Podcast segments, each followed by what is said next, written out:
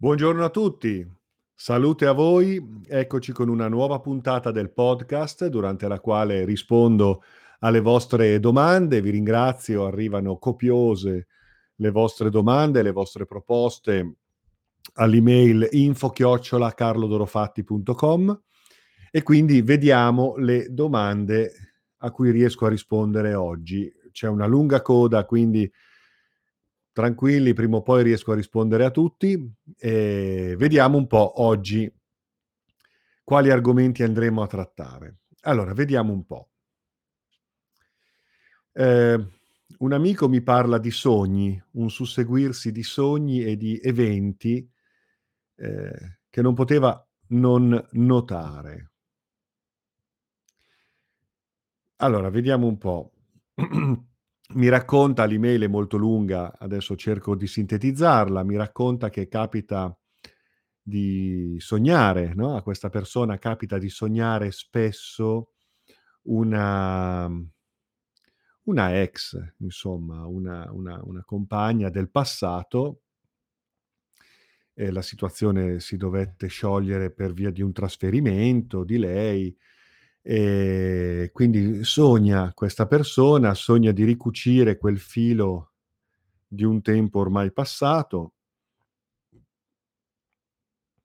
Tutto questo non, non gli provoca tristezza o nostalgia, ma una sorta di intuizione, come se ci fosse comunque un filo che lega queste persone. Allora si interroga, c'è qualcosa di magico che ancora può legarmi a una persona del passato, anche se eravamo solo bambini? Ci sono state tante altre storie nel frattempo. Eh, ci può essere un legame speciale? E qui andiamo nell'argomento che una certa New Age moderna eh, definisce come eh, la questione delle fiamme gemelle, no? questa idea per cui esistano persone con le quali eh, si hanno dei legami particolari da un punto di vista spirituale, da un punto di vista magico, karmico. Eh, persone che possono essere nostri compagni, compagne, partner, oppure anche persone amiche, persone che sentiamo come fratelli, sorelle, persone con le quali abbiamo un legame spirituale di un certo tipo. Poi di solito questo viene declinato nella, nella questione della coppia, no? nella questione del ritrovarsi tra fiamme gemelle, eccetera, eccetera. Eh, è vero, ci possono essere delle, dei legami, eh, sia in un'accezione positiva, sia in un'accezione negativa. Ci possono essere delle questioni karmiche irrisolte, e quindi eh, dei legami che sono basati comunque su qualcosa che ancora eh, lega emotivamente mhmm, due persone o più persone ad un fatto del passato o di vite passate che non è stato sciolto, non è stato risolto, non è stato riarmonizzato. Ehm, e questa è un'accezione negativa, vuol dire che ci portiamo dietro comunque delle, degli, dei sospesi karmici che riguardano sì noi in prima persona e che potremmo risolvere dentro di noi in quanto monadi e protagonisti del nostro sogno, ma possono anche riguardare altre persone con le quali riallacciare determinate situazioni per, attraverso il nuovo palcoscenico che si presenta, eh, andare anche a sanare e ad appianare, a risolvere questioni karmiche del passato. Però ci sono anche legami in senso positivo eh, che possono riguardare appartenenze d'anima, persone che hanno fatto parte di una stessa anima, persone che magari nel passato hanno partecipato insieme a importanti esperienze spirituali o iniziatiche persone che veicolano degli archetipi e quindi al di là della loro eh, persona attuale eh, hanno creato le condizioni spirituali ed energetiche per rappresentare determinate forze che sono tra loro collegate eh, e di cui magari si narra in certi miti o eh, sono comunque eh, rintracciabili in quanto archetipi col connessi tra loro da particolari funzioni spirituali. Quindi possono esistere tutte queste cose, certo, possono esistere queste particolari affinità d'anima. Eh, ci possono essere anche delle coppie, in questo caso, coinvolte in questa sorta di affinità elettiva. Sì, può darsi, può darsi che ci siano anche queste relazioni che rinnovano relazioni del passato, che non è detto siano state relazioni di coppia, eh? Eh, ma che in questo particolare nuovo scenario si compongono in un modo tale per cui nasce questa relazione di coppia, oppure al contrario, situazioni che nel passato erano di coppia che in questo nuovo scenario si riallineano su affinità di altro tipo. Ci può stare, ci può stare perché noi siamo una grande famiglia d'anima e ehm, nella dinamica delle reincarnazioni dove ci sono anche delle dispersioni di personalità d'anima su strutture diverse, possono, si possono creare dei legami o delle condizioni eh, particolari di, mm, di connessione. Eh, che poi questo possa riguardare una situazione sentimentale, magari vissuta in gioventù, la quale poi non è andata a buon fine perché poi la vita ha tutte le sue vicissitudini, eh, che però rimane quel legame, è possibile, anche se mh, mm, mm, poi questa vita è eh, la vita dalla quale si manovra tutto quanto, per cui può anche darsi che eh, certe situazioni cambino eh, nel modo in cui cambiamo noi in questa vita, facciamo delle scelte, facciamo delle cose, eh, noi stessi viviamo questa vita come è giusto che sia per quello che è e quindi può anche darsi che certi allineamenti cambino, perché noi qui andiamo a determinare non solo il futuro del nostro essere, della nostra anima, ma anche il passato è in funzione d'onda, anche il passato è una probabilità quantistica che viene asseverata dalle nostre scelte nel presente, perché solo il presente esiste. Solo il presente esiste e dal presente andiamo a determinare futuro e passato. E questa determinazione avviene quando siamo capaci di individuazione consapevole. E allora ecco che in base alla nostra individuazione consapevole si innescano i processi di allineamento con il nostro Dharma e di eh, conferma delle linee mm, che nel nostro passato andranno a definire la nostra traccia storica, tenendo conto che poi il tempo è una bolla di simultaneità, quindi dovremmo parlare di realtà parallele che si accendono con il pulsare di determinate eh, essenze che vengono da qui in questo momento accese nella nostra struttura d'anima, nella nostra esperienza esistenziale e spirituale. Discorso complesso, ma spero di riuscire a darvi l'idea. Quindi può darsi che ci sia questo, oppure può anche darsi che desideriamo che ci sia questo. Quindi può anche darsi che il fatto che tu sogni questa persona, pensi a questa persona, ti si riaffaccia nei sogni, può darsi che in questo momento ci sia qualcosa che te la richiama nelle circostanze attuali della vita, per cui in questo momento ci sono delle proiezioni, dei transfer.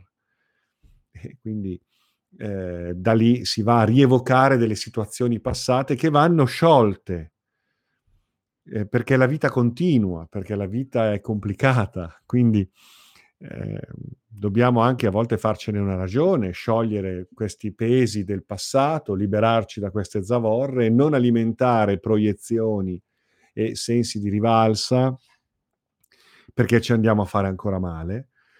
E, ehm, riconoscere che le attuali circostanze richiamano qualcosa che ci riguarda, a prescindere dalle, dalle apparenze e dai nostri moti attuali dell'animo, e, e andare a, a, a, sciogliere quelle parti. Può darsi che i sogni che stai avendo siano terapeutici in questo senso, eh, o che comunque richiamino in te una ferita che va in questo caso sanata attraverso cosa?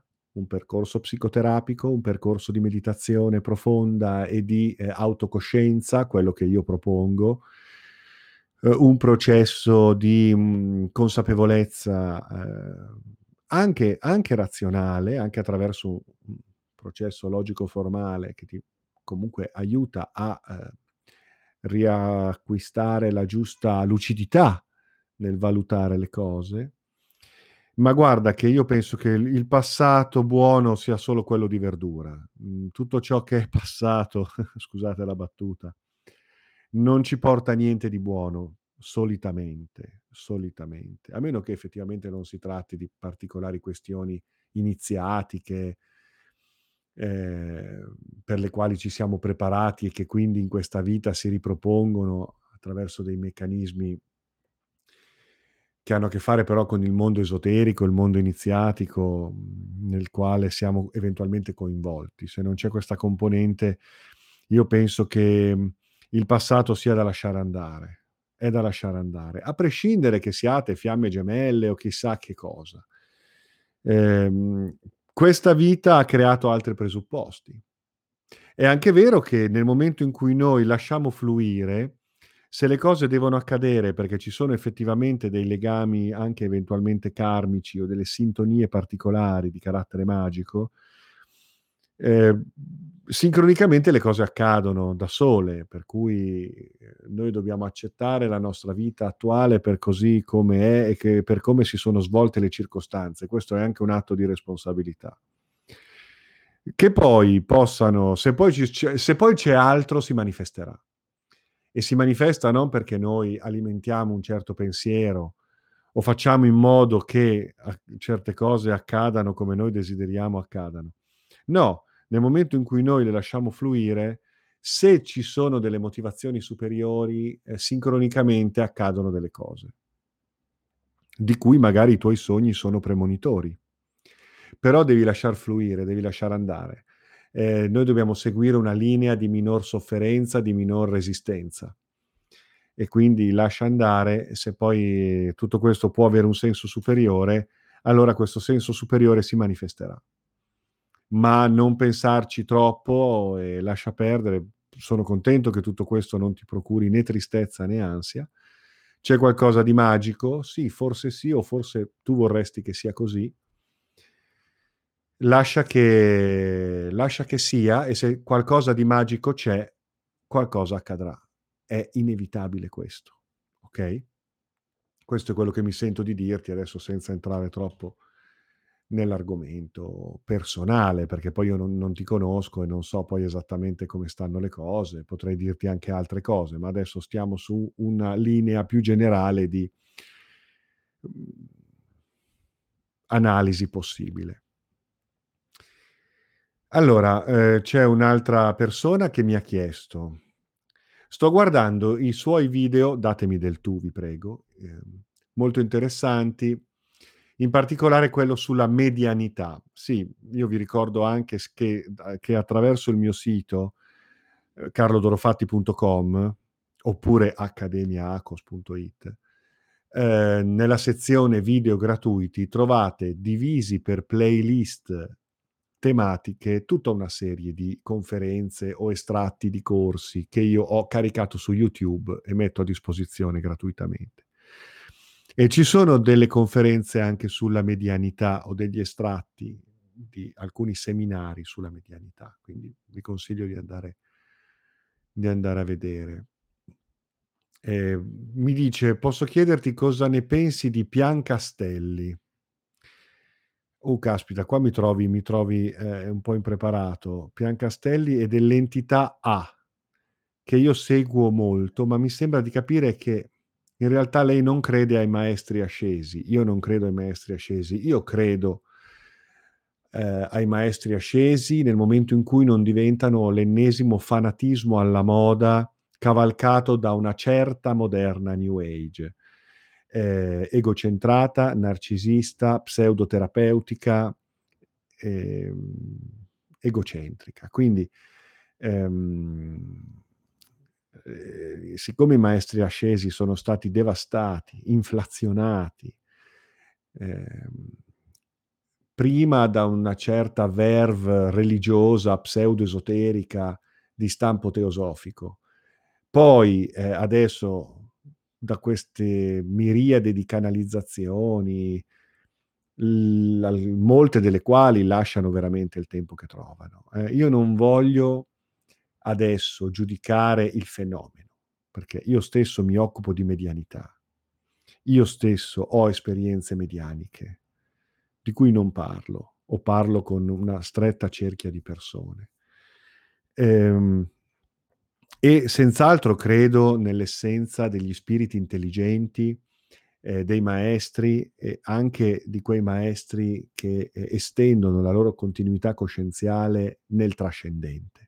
Quindi io credo a tutto questo, senz'altro, nel modo però ehm, che io ritengo più più corretto, ovvero corroborato anche da una certa conoscenza o tentativo di conoscenza di quello che è il mondo spirituale, mh, mm, che è, comunque ha, ha, la sua complessità eh, e che si basa anche su una sensibilità altra rispetto alla nostra ragione razionale o ragione emotiva.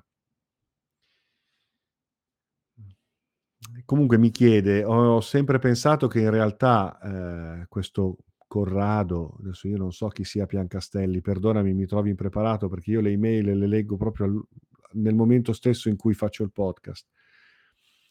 Eh, ho sempre pensato che in realtà eh, questo personaggio parlava con il suo spirito o sé superiore, anche se A si definiva il suo spirito guida. Beh, questo accade, accade molto spesso, anzi è molto importante passare attraverso queste due fasi. Da una parte c'è una prima fase in cui siamo convinti di parlare con un'entità vera e propria fuori di noi.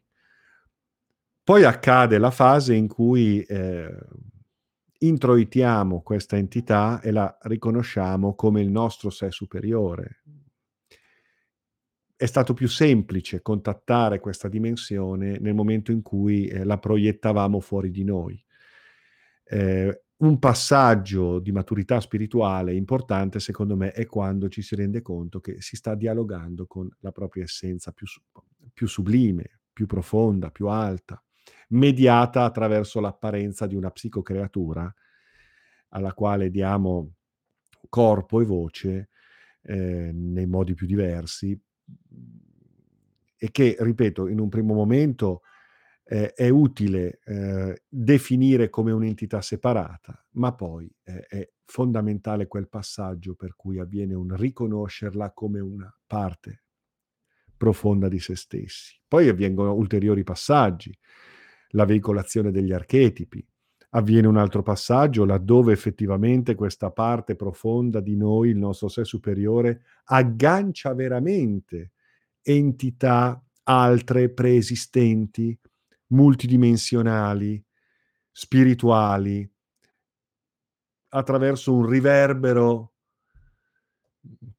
vibrazionale, no? per cui ciò che è contenuto nel nostro profondo si connette a qualcosa di più ampio che ha a che fare con la storia umana e, e, e lo psichismo collettivo, l'inconscio superiore collettivo. Quindi possono essere vere entrambe le cose. Questa entità è qualcosa di esterno, ma eh, si attiva e vivifica nel momento in cui siamo noi con il nostro sé profondo, che veicoliamo attraverso un, un'esperienza medianica, che la risvegliamo in una relazione che si innesca con qualcosa che va anche oltre i confini del nostro sé superiore e si fonde per, per analogia eh, micro-macrocosmica con eh, energie più ampie o addirittura archetipi veri e propri.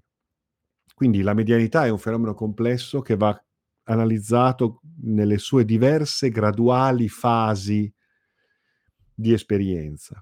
Fermo restando che poi i messaggi più interessanti sono quelli più enigmatici, i messaggi più autentici sono quelli in cui non ci si capisce niente. Le cose troppo chiare, troppo evidenti, spesso sono frutto delle nostre aspettative mentali, anche inconsce, no? delle nostre emozioni, delle nostre paure, delle nostre suggestioni. Quindi bisogna fare un bel lavoro di discernimento, di autocoscienza, eh, analizzare i propri propositi profondi nel portare avanti tutto questo e eh, soprattutto studiare, fare ricerca ehm, e risvegliare quelle facoltà sottili che ci danno degli strumenti di discernimento. Ok? Altrimenti rischiamo veramente di essere preda degli svarioni della nostra mente. E per quanto questi stessi varioni, svarioni possano manifestare dei fenomeni paranormali molto interessanti, ma non è quello il criterio di discernimento di una autentica esperienza spirituale. Quindi io penso che adesso non conosco la, persona, io posso riferirmi alle esperienze del cerchio Firenze 77, per esempio, Roberto Setti, o ad altre esperienze molto importanti in Italia, nel mondo, la Jane Roberts, la Carla Ruchert. Eh, posso, posso citare molte, molte persone che sono state anche medium lucide di loro stesse, Roll per esempio, no? lo spirito intelligente, bellissimo quel discorso. Quindi sì, può darsi, io penso che sia quello stesso spirito profondo che emerge e che si manifesta eh, anche attraverso le mentite spoglie di un'entità altra. Però, come ho detto, può accadere che questo sé superiore inneschi un processo di connessione veramente con qualcosa di, di altro che sconfina anche rispetto alla nostra soggettività spirituale. E poi a quei livelli tutto quanto si fonde, quindi anche queste categorie mentali eh, vengono meno. Mm? Eh, ecco, questo ho da, ho da dirti e grazie per questa domanda perché è molto importante e mi ha permesso di parlare un po' di medianità, eh, di channeling. Ehm, è molto interessante questo argomento, molto interessante. Va bene. Poi un mio amico parla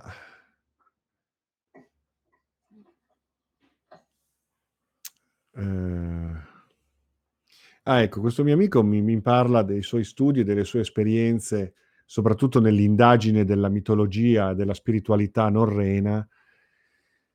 Ehm, mi chiede che cosa sia dal punto di vista alchemico l'ombra, che cosa sia il sole nero e cos'è la pietra nera, eh, cose che hanno fatto parte anche di un culto esoterico non solo del nord Europa, iperboreo, ma anche ariano, anche riprese, cose riprese, come dice nell'email, anche dalla, da una certa subcultura delirante nel periodo del nazismo. Sì, in effetti questo è accaduto. Ehm, qui sono argomenti diversi, perché l'argomento dell'ombra in alchimia è una cosa che ha a che fare con il controattrattore, il controuniverso, ehm, ha a che fare con particolari dimensioni, particolari sostanze, elementi, antielementi, controelementi, mondi specchio eh, e la dialettica tra ehm, Sephiroth e Clifford in una certa tradizione eh, nell'esoterismo occidentale. Per cui eh, l'ombra è una dimensione molto importante in alchimia teniamo conto che ogni reazione ha le sue controreazioni e ha i suoi effetti non solo nel fenomeno ma anche nel noumeno, non solo nel mondo manifesto ma anche nell'immanifesto. E quindi l'alchimista deve gestire tutti questi aspetti che eh, um, estendono i loro effetti su una multidimensionalità che non è solo quella dei mondi manifesti, ma è anche quella del, del loro calco nel non essere. È un discorso complesso. Il sole nero invece è la rappresentazione del sole oltre il sole, cioè oltre l'evidenza e, e oltre l'apparenza c'è qualcosa di più profondo, c'è una tenebra scintillante eh, feconda di mondi e di eventi e di manifestazioni possibili. Quindi dietro la nostra apparenza c'è un sé profondo che in realtà è generatore di mondi, di possibilità, di percezioni, di sensi e di significati. Quindi dietro la nostra individualità convenzionale c'è un'individualità che non è neanche un'individualità, ma è più un non essere che non un essere, è più una non identità che un'identità, rintracciata attraverso quei percorsi spirituali che nel mondo occidentale, della mistica occidentale, sono la via negationis. Più che chiedermi chi sono, devo comprendere ciò che non sono, perché ciò che sono veramente è un flusso di coscienza che si soggettivizza ma non può essere considerato una identità tra le altre. Ehm, quindi ecco il sole nero nelle rappresentazioni archetipiche dell'esoterismo è Sirio, cioè il sole oltre il sole. Sirio è quella porta attraverso la quale è stata fecondata la nostra Terra, il nostro sistema solare, e che eh, sì, il Sole è la porta di vita che ha permesso questo accesso a questo sistema di pianeti, ehm, però in realtà la sorgente, la fonte è Sirio, il Sole oltre il Sole, il Sole nero. Ecco Set, eh, la divinità che tramonta, che va oltre l'orizzonte, che si adombra. Hm? Ehm, ci sono tanti soli neri, Sirio, Alcione? Mm? Eh, il cuore nero della galassia, mh? Mm? tutto ciò che rappresenta quel vuoto dal quale sgorga scintillante mm, la luce dei mondi, ok? E, è quel vuoto che tuttavia rappresenta il Brahman, il nostro Atman, eh, un, un, un, un, buco nero, no? più che un'espressione sublime del manifesto, è il non manifesto, il non qualificato, il Brahman Nirguna. Mm?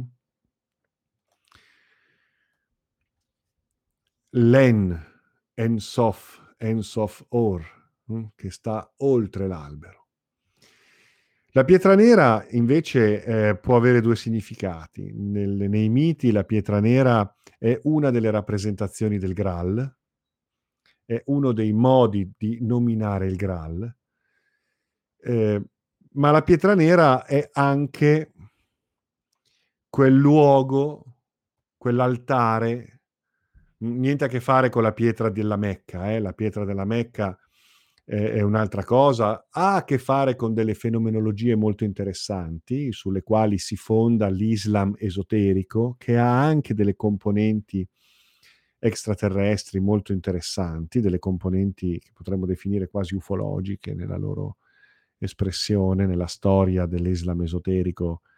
Eh, ci sono degli aspetti che estendono naturalmente quel tipo di esperienza, a prescindere da quello che poi è diventata, qualcosa che ha a che fare nuovamente, ancora una volta, con interazioni multidimensionali. Mm. Lasciamo perdere la pietra nera, invece, per come se ne parla in certi miti norreni, fa riferimento in certi casi a un evento che accadde, di cui si parla nelle cronache esoteriche, eh, che ha a che fare con Atlantide, i ribelli di Atlantide, i Lemuriani, l'alleanza tra i ribelli atlantidei e i Lemuriani, i quali poi dopo il disastro, dopo il diluvio, dopo la distruzione, ripiegarono in terra cava eh, vivificando nuovamente Shambhala, Agartha, quel mito particolare, da lì il re del mondo, insomma ci sono dei miti esoterici molto interessanti su questi temi, considerando che questi racconti sono considerati racconti moderni e recenti della storia umana. Quindi Atlantide in realtà è proprio un raccontino, proprio è, è ieri, l'altro ieri, no? Ehm, quindi, mhmm, sto vedendo che mi state mandando delle delle domande nei vostri commenti, adesso vediamo se riesco a trattarle, altrimenti mandatemi l'email info@carlodorofatti.com così avrò modo di trattare le vostre domande con più tempo e calma durante un prossimo podcast. Questa pietra nera si riferisce alla pietra sulla quale venne giurato, venne fatto quel giuramento. Siamo nella metastoria esoterica, eh? Siamo nel mito esoterico, qualcosa che ha a che fare con il passato, il futuro, aspetti interiori, moti dell'animo. Hm? Si racconta che avvenne questo mitico eh, incontro tra Atlantide e Lemuria, o meglio i ribelli di Atlantide e Lemuria, e, e avvenne quel giuramento del fuoco per cui eh, queste due tribù si mh, allearono per perorare la causa umana terrestre. Mh? Questo avvenne eh, poco prima dell'ultimo diluvio, poco prima dell'ultimo, dell'ultima grande distruzione, quindi siamo a circa eh, 10, 10.000 anni fa, um, 11.000 anni fa. Ehm, ehm, la pietra nera di Antacta è eh, il nome mitico che viene dato a questo altare nero. Eh, siamo sull'isola di Antacta, una delle isole di Atlantide, dove avvenne in gran segreto questo patto tra gli Atlantidei che si ribellavano ai progetti imperialisti di una madrepatria aliena, fondatrice di Atlantide, civiltà progredita, ma con delle, degli intenti di, di, sfruttamento, di schiavitù.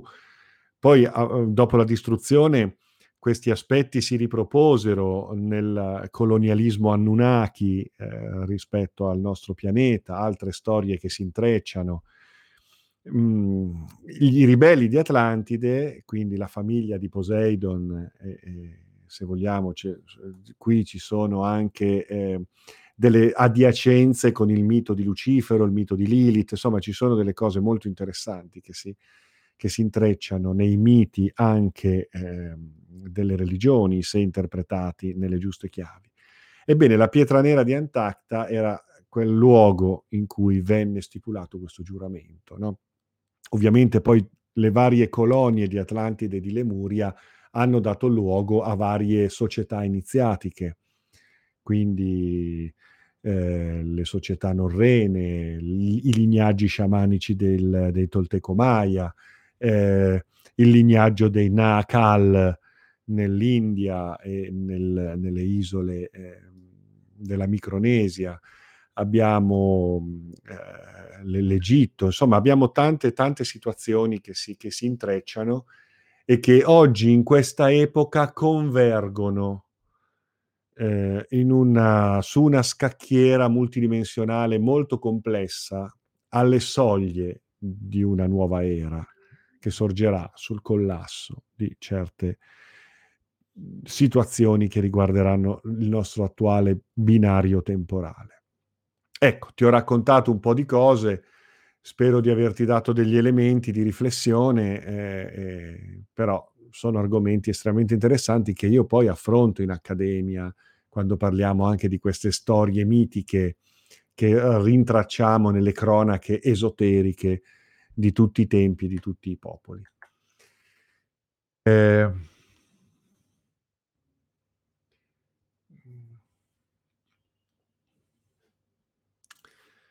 vediamo un'altra domanda. Ah, un'amica mi dice: "Nelle registrazioni, nelle tue lezioni, anche in accademia" questa è una amica che frequenta l'accademia online. Vi ricordo che, ehm, l'accademia online è disponibile anche on demand, per cui chi volesse frequentare l'accademia online me lo dice, ehm, e può, uhm, accedere alle giornate video registrate e così magari eventualmente anche mettersi in pari per essere poi eh, disponibile in tempo reale quando faccio le giornate in streaming. Eh, perché l'accademia in questo momento si svolge nei suoi eh, anni più avanzati, il quarto anno e oltre, si svolge a Terni, poi abbiamo un, un anno avanzato um, online e poi un nuovo primo anno online che è iniziato da poco, abbiamo fatto solo tre giornate per il momento. Se siete interessati potete anche um, acquistarlo e vederlo in differita e poi le domande me le mandate. Eh, sto aprendo anche una sezione a Bologna, vediamo cosa succederà perché sto muovendo adesso i miei primi passi in quella straordinaria città che è Bologna. Farò una conferenza alla libreria Ibis lunedì, questo lunedì alle ore 18 e poi si avvia un primo gruppo di meditazione dal vivo con me eh, mercoledì. Ehm, mercoledì 7, quindi mercoledì della prossima settimana, a Spazio Rubedo, in collaborazione con Rita Minelli, abbiamo creato questa iniziativa in sinergia per avviare delle, mh, degli eventi eh, sia a livello culturale sia proprio a livello accademico a Bologna. Quindi adesso ci sono questi, questi sono i riferimenti. Questa amica mi dice nella registrazione parli di iniziazione.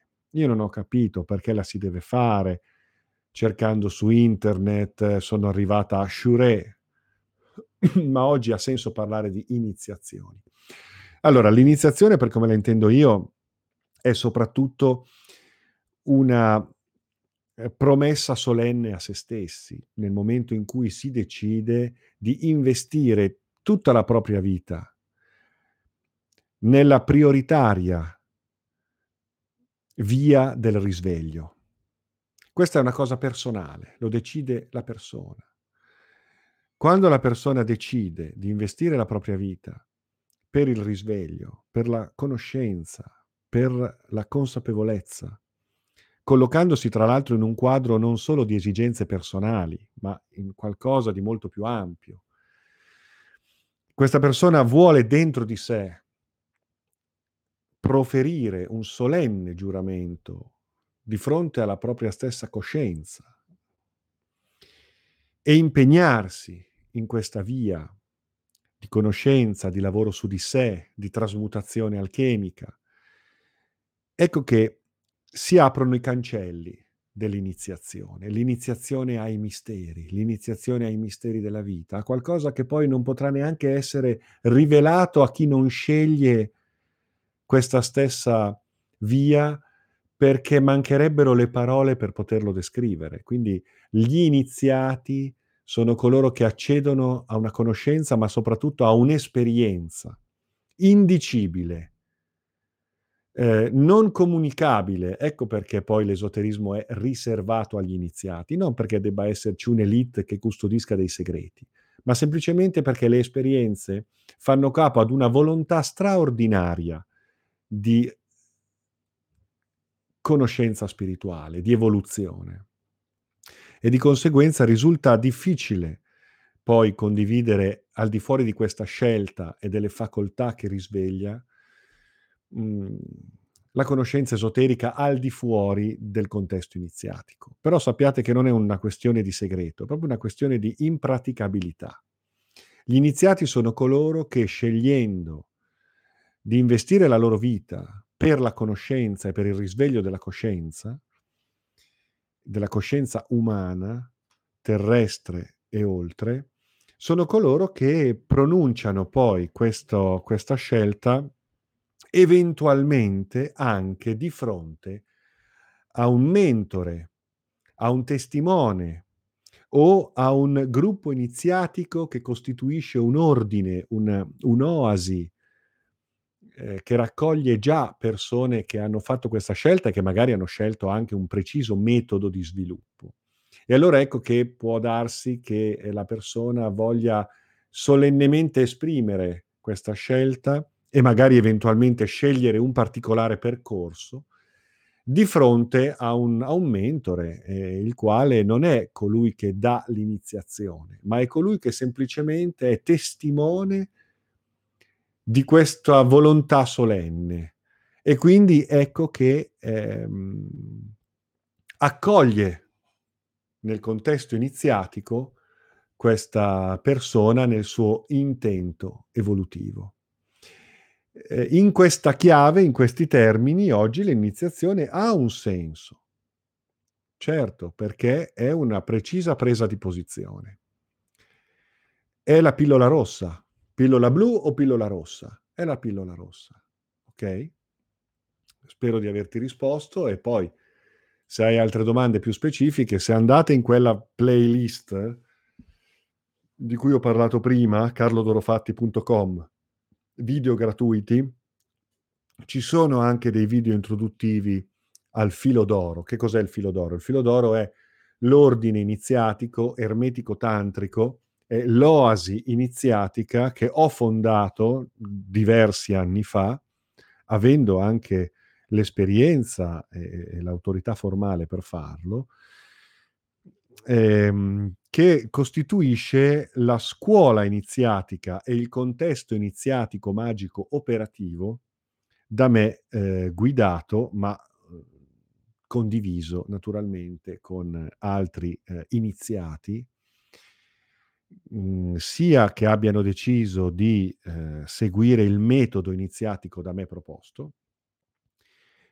eh, sia che abbiano deciso di seguire un loro processo di crescita e di indagine, magari eventualmente anche con il mio consiglio, e che non fanno necessariamente parte dell'ordine del filo d'oro, ma che trovano nel filo d'oro un riferimento e alcuni momenti di incontro, di scambio, di confronto, di condivisione durante i ritiri spirituali. Quindi il eh, filo d'oro eh, del filo d'oro parlo durante alcuni video introduttivi che trovate lì in quella, in quella playlist. Eh, bene, io per oggi mi devo fermare qua. So che ci sono altre domande in coda, ma abbiamo già fatto 40 minuti, siamo già oltre. Eh, c'è un amico che scrive: Ciao Carlo, secondo te la Chaos Magic o la Math Magic saranno il futuro dell'operatività o sono mode anticonformiste? La magia è tradizione o innovazione rituale? la magia è viva, è viva, quindi eh, la tradizione ci racconta eh, le formule eh, che ci giungono dal passato, le quali sono fondamentali per comprendere stabilmente determinati criteri operativi e di riferimento sempre validi. Dall'altra parte la magia è un'esperienza viva che non può che rinnovarsi costantemente, soprattutto in momenti di traslazione eonica come il nostro. Quindi momenti in cui certi aspetti, certi paradigmi vengono riformulati alla luce di qualcosa di nuovo, che magari poi riaggancia qualcosa di antichissimo Chaos Magic e Math Magic sono il futuro, l'hai detto bene, sono, la, sono, l'aspetto finale, a parte che rappresentano percorsi estremamente individuali, ma poi rappresentano la fine di un progetto magico e di un percorso operativo. Eh, chi comincia dalla Chaos Magic non può che prendere delle cantonate clamorose, non si può partire dalla fine. Quindi la Chaos Magic è un orizzonte magico operativo, così come la Math Magic, che viene raggiunto dopo una serie di passaggi, di fasi eh, spirituali e rituali, eh, per cui ecco che eh, certamente possono, eh, secondo me, rappresentare una, uno, uno scenario al quale si approda ma eh, che non ha niente a che fare con ciò di cui spesso si pretende di parlare quando si parla di Chaos Magic o di Math Magic. A parte che di Math Magic poi se ne sa molto poco perché in Italia i libri di Soror Andahadna non sono stati tradotti, a parte alcuni estratti che troviamo nel sito del Labirinto Stellare, eh, grazie a Roberto Migliussi, che ringrazio per la sua opera di traduzione di molti testi, anzi adesso credo che stiano uscendo, stiano uscendo ulteriori traduzioni di, dei testi di Kenneth Grant, anzi me lo devo segnare perché così eh, io ho tutto il materiale di Grant, ma in inglese, a volte leggerlo in italiano è anche più bello, più, più, flu, più flu, fluido, diciamo. E per quanto riguarda la Chaos Magic, ecco, molte cose che sono uscite sono, lasciano un po' il tempo che trovano, eh, perché poi alla fine questi si ritrovano a fare le sigillazioni di Sper per eh, comprarsi la macchina nuova. Ecco, questo poi è quello che succede. Io di Chaos, di Chaos Magic ne parlo nel mio super corso, in quelle 100 lezioni che mh, mhmm, sono disponibili sul mio sito. E, ehm, nella parte finale di questa storia, filosofia dell'esoterismo, parlo di Chaos Magic, ok? Mentre eh, un'altra amica mi scrive, eh, ho sempre avuto questa percezione di connessione karmica con i miei genitori che in altri tempi hanno avuto nella mia vita ruoli molto diversi dal genitoriale. Loro non ne hanno coscienza, dunque proprio facile non è. Beh, può succedere, io non voglio lim- limitare alle possibili formule con cui queste connessioni si ripropongono nella nostra vita. Ehm, con gli amici è più semplice riconoscerla eh, dice nella sua eh, esperienza personale pensa che eh, in una relazione amorosa invece sarebbe meglio non incappare in un feeling di connessione karmica. E eh beh, anche questo può avere le sue motivazioni, toglie molto alla freschezza e al progresso del sé. Beh, diciamo che non dobbiamo essere collegati troppo alla questione del karma come fissazione, perché noi dobbiamo vivere questa vita eh, nelle sue sfide, e soprattutto non dobbiamo eh, essere condizionati dalla nostra eventuale consapevolezza di altre esistenze perché noi siamo qui ora. Ok? Bene, io vi ringrazio, saluto, eh, vi do appuntamento alla, alla prossima, prossimo venerdì. E vi ricordo che eh, lunedì sono a Bologna, alla libreria Ibis alle 18, mentre mercoledì alle 19 eh, comincio a creare un gruppo di meditazione a Bologna. Se volete mi contattate e vi, vi do tutti i riferimenti. E vi ricordo l'appuntamento con l'Accademia Online. Se volete potete in qualunque momento iniziare il percorso, anche in differita. E non mi resta che augurarvi buon weekend. Salute a voi, grazie.